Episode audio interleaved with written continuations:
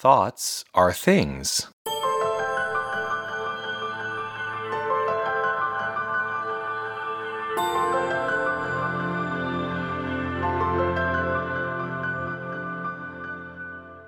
Welcome to Thoughts Are Things. I'm Jonathan Zenz. The science of mind does not necessarily create a new religion or sect, for it may be added to any spiritual system of thought, since it is a complement to all. Ernest Holmes. There is a great deal of confusion among even the most deep adherents to the science of mind as to whether we are a religion or something else. It's pretty clear from Ernest Holmes' view that this was never intended to be a religion.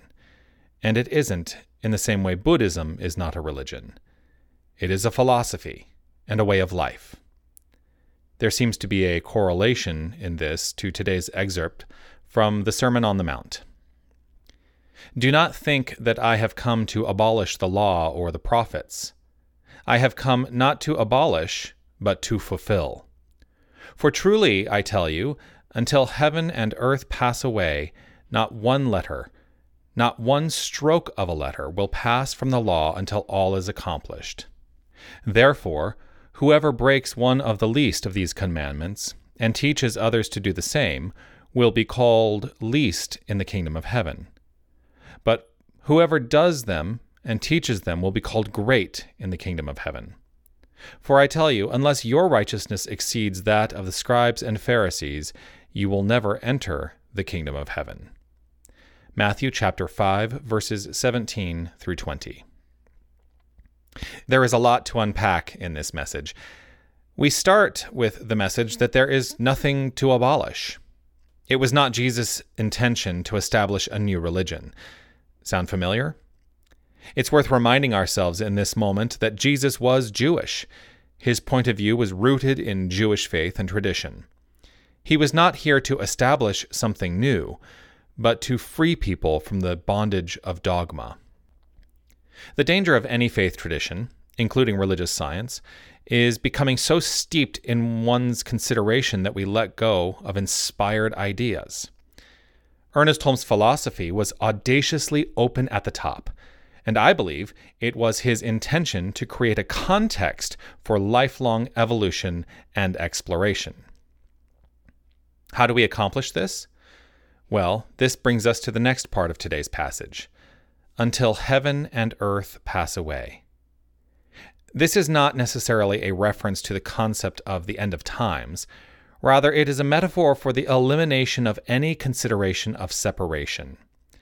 Essentially, this is saying that our journey is to eliminate in our own minds the notion that spirit and matter are separate things.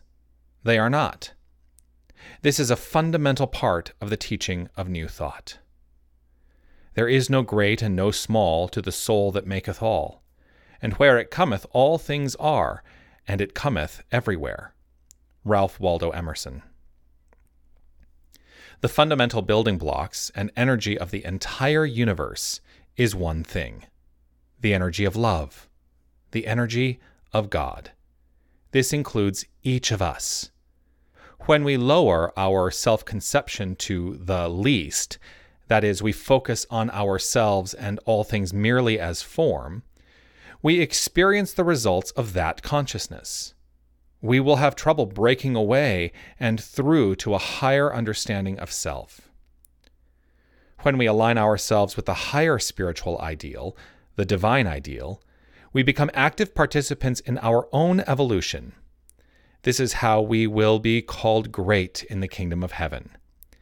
It is a recognition that heaven is now, and this experience of heaven is rooted in our consciousness. The more we deepen into the ideal, the greater our experience of heaven becomes. This is not accomplished through the adherence to rote recitations. The accomplishment comes more and more as we deepen in our awareness and open ourselves up to greater inspiration, education, and critical thinking. As we experience these things, we become imbued with a sense of feeling, a palpable sense of our own divinity.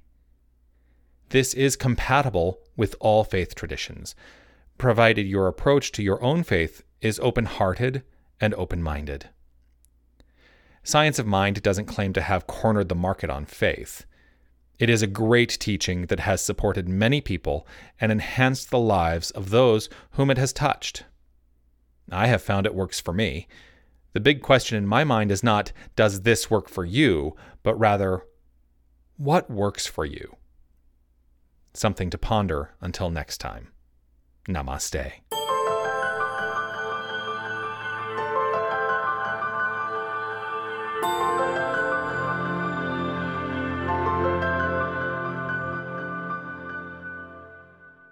Thank you for listening. Thoughts Are Things is an independently produced podcast. Your support can go a long way in keeping this podcast alive and active.